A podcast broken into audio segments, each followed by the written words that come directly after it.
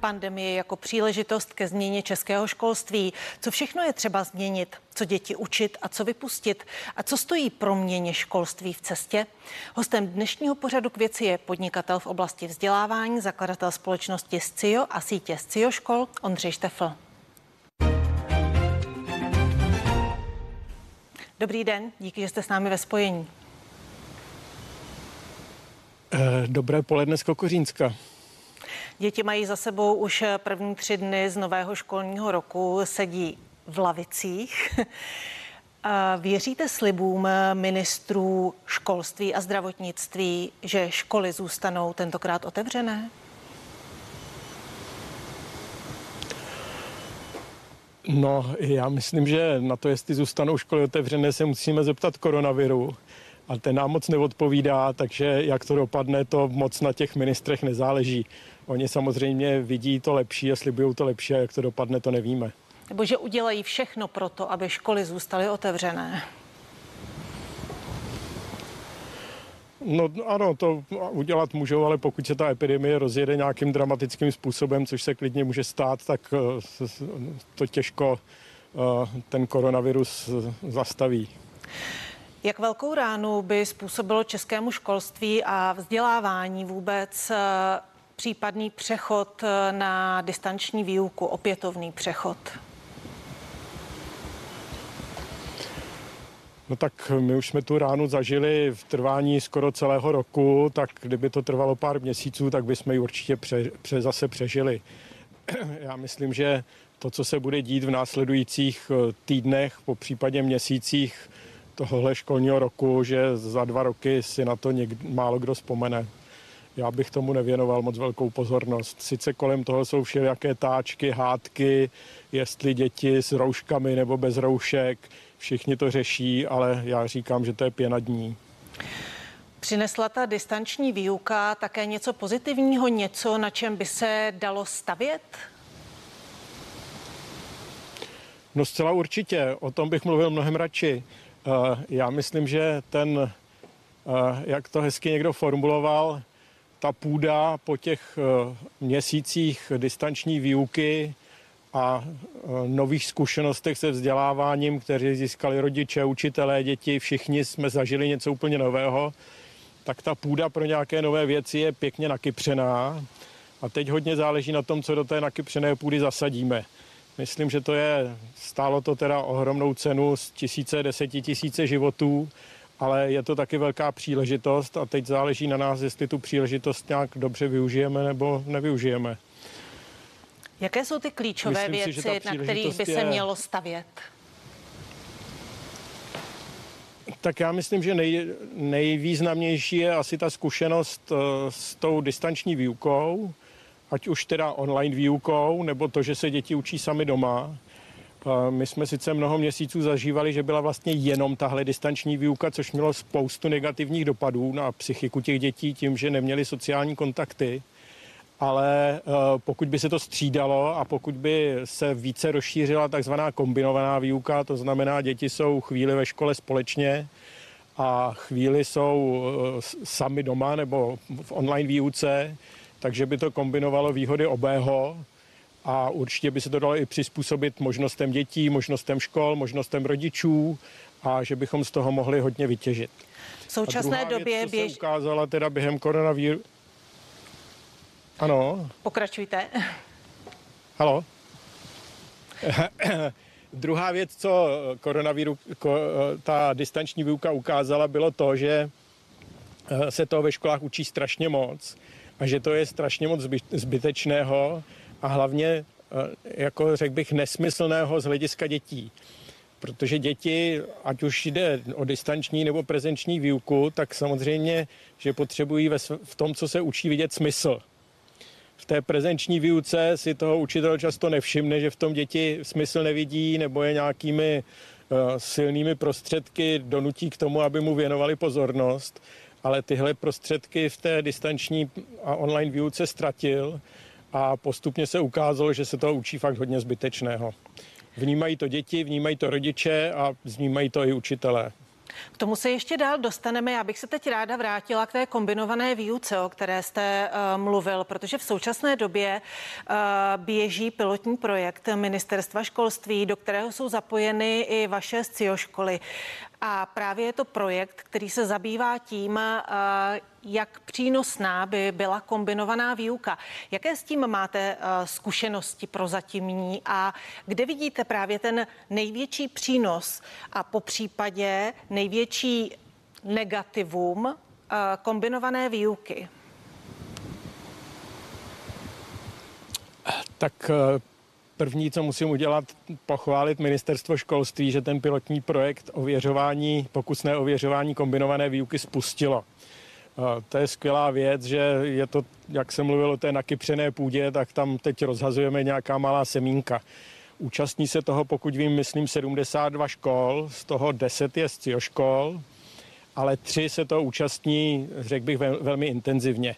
My už loni jsme otevřeli takzvanou expediční základní školu, a expediční znamená, že děti jsou eh, jeden týden na expedici, všechny společně, to znamená, jsou tam 24 hodin spolu, to kromě jiného plní taky tu sociální roli té školy. A pak jsou tři týdny doma, kdy mají nějakou organizovanou online výuku, ale samozřejmě taky pracují samostatně. Během těch třech týdnů se zase oni připravují na tu další expedici, co bude, a hodnotí tu předchozí. Takže ta expedice je nejenom věc, kde se ty děti setkávají, ale takový taky motivační faktor pro ty děti. A tahle ta škola už běží od 1. září loňského roku. Pravda, ten koronavirus nám z řadu těch expedicí e, zrušil, ale přesto to nějak funguje a zkušenosti jsou s tím, myslím, velmi dobré. Začínali jsme, tuším, s 18 dětmi a během roku jich přibylo dalších přes 30, takže teď už jsme kolem 50 dětí a denně se hlásí nové děti. Ta výhoda té expediční školy totiž spočívá v tom, že ona vlastně nemá budovu, protože buď jsou děti na expedici nebo doma a tím pádem my můžeme pobrat děti z celé republiky, dokonce i ze zahraničí, které přijedou jednou týdně do Prahy nebo do Brna, kde, se, kde je, schromaždiště a jedou na tu expedici. V letošního 1. září jsme otevřeli střední expediční školu, ta funguje na úplně stejném principu, akorát je to střední škola. A kromě toho jsme letos 1. září otevřeli školu, která bude velmi intenzivně využívat těch, těch možností kombinované výuky. Ta škola je v Bubenči v Praze na hraně mezi Bubenčí a Letnou a uh, tam se bude kombinovat ta výuka tak, že dě, zhruba, teda já říkám vždycky model 3-2, buď jsou děti tři dny ve škole, dva dny doma, nebo dva dny ve škole, tři dny doma. U těch menších spíš budou čtyři dny ve škole, jenom jeden den doma, protože ty menší děti samozřejmě potřebují ten kontakt s učitelem daleko intenzivněji ale uh, takhle nějak plánujeme, že ta škola uh, začne fungovat a vy se mě ptáte na zkušenosti, ale vzhledem k tomu, že jsme otevřeli 1. září a ta škola funguje zatím první tři dny, tak všichni jsou nadšení a jsou rádi, že tam jsou, ale zkušenosti zatím, jak to dopadne, moc nemáme. A co předpokládáte, a že to dětem přinese a, a jaké jsou rizika? No tak eh, samozřejmě eh, dětem to přináší eh, větší samostatnost. To v každém případě. Pro některé děti je to dokonce i ta výuka, která byla teď celý ten tři čtvrtě rok, kdy se neučilo, a děti teda učilo, ale jenom distančně, tak prakticky všichni učitelé referovali o tom, že pro některé děti to byl velký problém a že byly v té distanční výuce nešťastné ale naopak, že byla vždycky skupina dětí, které byly mnohem šťastnější, naučili se víc, byli spokojenější, aktivnější, mnohem víc než při prezenční výuce. Čili jsou děti, kterým to nevyhovuje a jsou děti, kterým to vyhovuje. Takže ten velký přínos je v tom, že my to můžeme nabídnout dětem, kterým to vyhovuje a mají tu možnost teda takhle pracovat. No a samozřejmě, že to vede teda jednak větší samostatnosti těch dětí, protože musí teda část eh, času pracovat samostatně doma a e, pak to má teda některé jako drobné výhody, které na první pohled nejsou zřejmé a například ty děti nemusí ráno tak brzo stávat a jezdit do školy, takže ušetří každý den, třeba když jsou z větší vzdálenosti dvě hodiny cestováním, e, jsou třeba doma víc s rodinou, protože třeba rodiče mají taky home office, takže mají větší kontakt s rodinou. Má to řadu, e, řadu různých takových výhod. A a vy jste se ptala na ty rizika. I rizika, no tak ano. rizika to má hlavně hlavní riziko myslím, že se netýká ani nás ve školách, protože my to vždycky, eh, my máme možnost to nějak organizovat eh, velmi šikovně, máme mladý nadšení lidi, kteří Ale pokud by se tohle adaptovat. vlastně přeneslo do těch školu, státních škol, ano. Ano, o tom chci právě mluvit, jo, protože pro veřejnou školu tam je řada různých problémů. Například uh, v tom, že to ve škole třeba nebudou umět, nebude se jim do toho chtít, ale hlavně je problém na straně rodičů. Protože škola, kromě toho, že se v ní učí, taky plní tu funkci toho, že ty děti hlídá zjednodušeně řečeno. Čili děti jsou celé dopoledne nebo část odpoledne ve škole a rodiče si nemůžou dovolit nechat třeba ty děti doma nebo nemají doma ty technické podmínky. Čili tam je spousta všelijakých, ani bych neřekl rizik a problémů, ale všelijakých překážek, které se budou muset řešit. Dovedu si představit, že když to veřejná škola začne zavádět, tak tam se najde 20% rodičů, kteří by o to stáli a 80% rodičů to nebude chtít. Ale jak to má ta veřejná škola zorganizovat, to musí pospřehazovat třídy nebo nějak hledat prostě řešení tak, aby to všem vyhovovalo. Protože to, čeho bych se teda, ten největší riziko, kterého abych se bál, že se to nějak zavede plošně příkazem to rozhodně nejde a vždycky se to musí dělat tak, že o to stojí rodiče, že o to stojí učitelé, že o to stojí škola a je schopná si to zorganizovat. Pak je to fajn a myslím si, že na těch 70 školách, které se do toho dobrovolně přihlásili, to všude bude fungovat výborně. Mým dnešním hostem je podnikatel v oblasti vzdělávání, zakladatel společnosti SCIO a sítě SCIO škol Ondřej Štefl.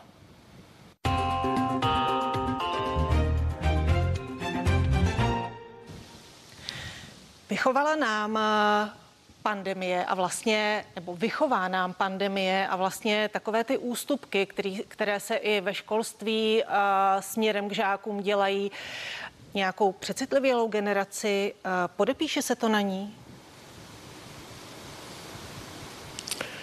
No, já už jsem se to naučil, já vždycky na takové podobné otázky odpovídám takhle.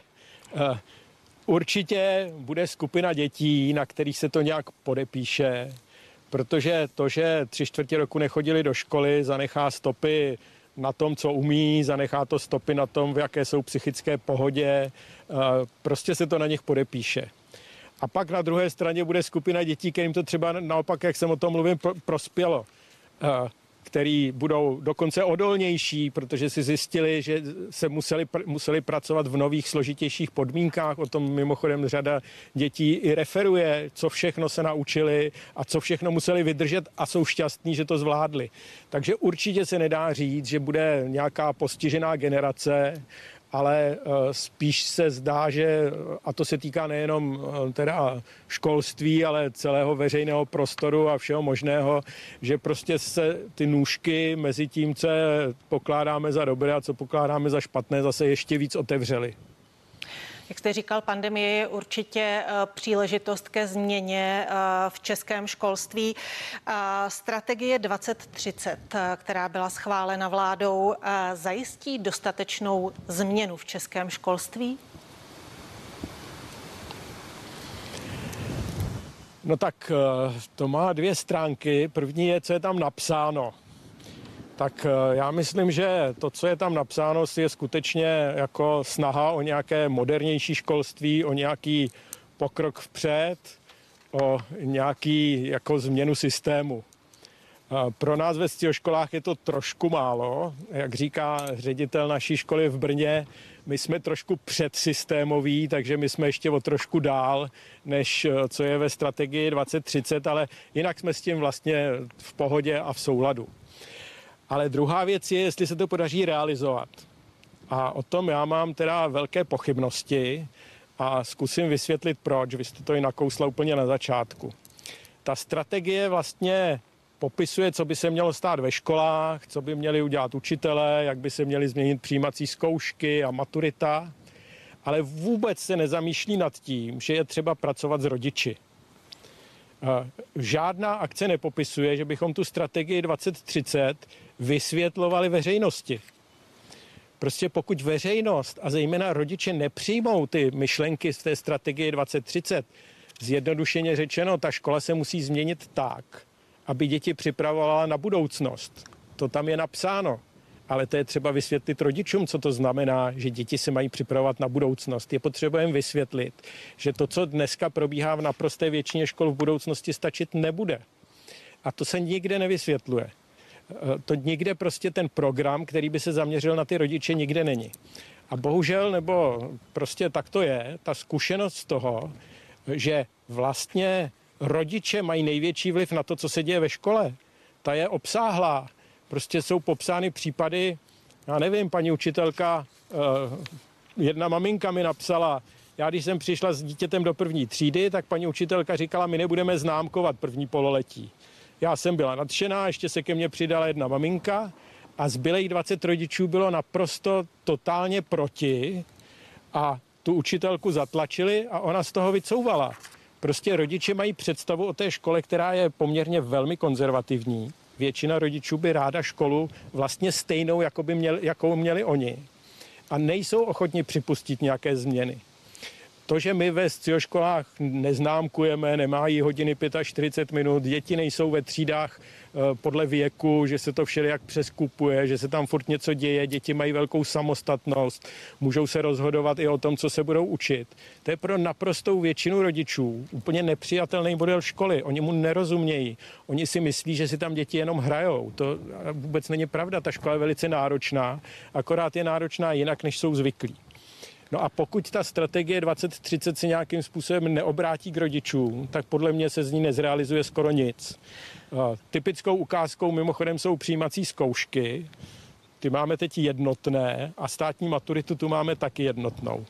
A přímo v té strategii 2030 je napsáno, že jednotné přijímací zkoušky i ta maturita v tuto chvíli deformuje podobu výuky a že nevede k té přípravě kompetenční, k té přípravě na budoucnost ale tu zkoušku furt máme a ministerstvo ji nezrušilo a rodiče samozřejmě neznají strategii 2030, ale znají ty přijímací zkoušky. Vědí, že když ty děti přijímací zkoušky neudělají, že budou mít dál problém a tím pádem po školách chtějí, aby připravovali děti na ty přijímací zkoušky.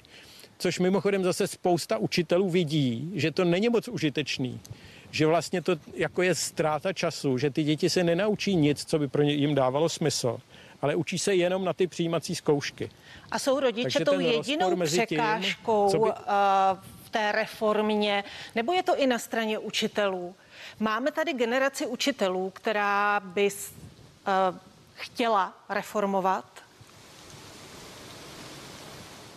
Já myslím, že máme, a to samozřejmě není tak, že rodiče jsou jedinou překážkou ale rodiče jsou takovou překážkou, že když ji neodstraníme, tak žádnou změnu neuděláme. Samozřejmě, že překážka je na straně učitelů, když už se eh, během, i během té koronakrize se formovala větší skupina učitelů, kteří by rádi ty změny prováděli, rádi by je viděli, ale oni neumí překonat tu překážku těch rodičů. To je pro ně velice obtížný. A, a ano, odpověď na vaši otázku, učitelé jsou určitě progresi- jako celek, jsou určitě progresivnější skupina než rodiče. To určitě platí a já jsem za to rád. Já bych ještě chtěl říct těm rodičům, jo, já jsem někde už o tom mluvil a pak jsem byl napaden, že uh, jako útočím na rodiče. Ty rodiče za to samozřejmě vůbec nemůžou. Každý rodič chce pro své dítě to nejlepší a má nějakou představu, co je pro jeho dítě to nejlepší. Ale bohužel ten svět se mění tak rychle, že rodiče nestíhají sledovat, co je vlastně pro jejich děti to nejlepší. A někdo jim to musí vysvětlovat. A ta chyba není v rodičích. Ta chyba je v tom, že jim to nikdo nevysvětluje. A zdá se mi, že jediný, kdo to může udělat, je ministerstvo školství, a nebo nějací takový aktivisté, jako jsem já, teď se to snažím rodičům třeba i vaším prostřednictvím vysvětlovat. Součástí strategie 2030 je i požadavek na redukci učiva, o kterém vlastně vy už jste mluvil na začátku našeho rozhovoru. Uh, to, že se klade v českém školství zbytečně důraz na naučené informace, to už se ví strašně dlouho. Neustále se o tom mluví. Uh, proč teď by k té změně mělo dojít, když k ní nedošlo už před 20 lety například? No tak, jak jsem o tom mluvil, jednak půda je nakypřená a e, rodiče i učitelé si to teď vyzkoušeli v té online výuce, že to učiva je opravdu moc. E, takže je to příležitost to učivo redukovat, e, Já jsem už několikrát mluvil o tom, že řada lidí si myslí, že se to proškrtá, což není úplně správný pojem. Ono je důležité, které učivo je povinné, a to by se mělo zredukovat klidně, jak se mluví o tom, na 50%, klidně i víc. Ale to zbylé učivo nemá vypadnout ze školy. To tam má být jako nepovinné a pokud rodiče chtějí, já nevím, omův zákon, který jsme teď škrtli, tak by škola měla být schopna ho nabídnout. Ale zase i u toho škrtání učiva je problém na straně rodičů. Rodiče, uh, už jsem to zachytil, prostě OMUV zákon se škrtnul a rodiče jsou nespokojeni, že nemají OMUV zákon, i když ho sami neumějí, ale oni se ho učili a mají dojem, že když se ho jejich děti nenaučí, že z toho vznikne nějaká potíž může ujistit, že nevznikne a že mnohem větší potíž bude, když děti nebudou umět eh, spolupracovat v týmu, eh, bude jim chybět schopnost řešit problémy, anebo se bude, bude nízká jejich odolnost v nejistotě, což jsou všechno věci, které my se ve školách snažíme. A mimochodem všechny tyhle ty změny podporují mezinárodní organizace, eh, které se zabývají penězmi HDP, World Economic Forum, sformulovalo požadavky na vlastně pracujícího eh, v tomto století a ty se do velké míry kryjí jak s tím, co je ve strategii 2030, s nějakými kompetenčními modely, tak s kompetencemi, ke kterými my vedeme děti ve školách. Ale bohužel se to nekryje s tím, co se ve školách skutečně děje. Máme poslední minutku a půl, poprosím vás o kratší odpověď. Kde je hranice toho, co už by co by měli studenti znát a toho, co už je to zbytečné biflování? Uh. Tahle otázka eh, vychází z předpokladu, že je nějaké větší společné jádro. To, co všichni musí znát, je umět číst a psát což mimochodem v České republice asi 20% absolventů devátých tříd podle PISy vlastně neumí pořádně číst. Takže eh, na to bych se soustředil, pak pár věcí z matematiky a trochu umět anglicky. A to všechno v ostatní eh, má být, eh, abych řekl, diferencované, volitelné. Samozřejmě, že lidé nemůžou mít prázdnou hlavu. Lidé toho musí hodně vědět, ale vůbec není nikde dáno, že to, co budeme umět, má být pro všechny stejné. Vy určitě víte jiné věci než já, než tady pan kameraman, na kterého koukám a než kterýkoliv z diváků, který kouká eh, na tenhle ten pořad. Prostě každý máme v hlavě něco jiného a ta představa, že musí být nějaké společné jádro a že do něj mají patřit, já nevím co, Přemyslovci, Archimedův zákon, Láčkovci, Lumírovci, co si vzpomenete, ta je neobhajitelná. Já vám, prostě já se bohužel musím omluvit a musím jiného. vás přerušit. Čas dnešního pořadu k věci vypršel. Díky moc, že jste byl jeho hostem. Já vám taky děkuju, děkuju divákům, že to se mnou vydrželi. Mějte se hezky. A vám děkuji, že jste se dívali. Za chvíli je pro vás připravena spravodajská relace. Na viděnou.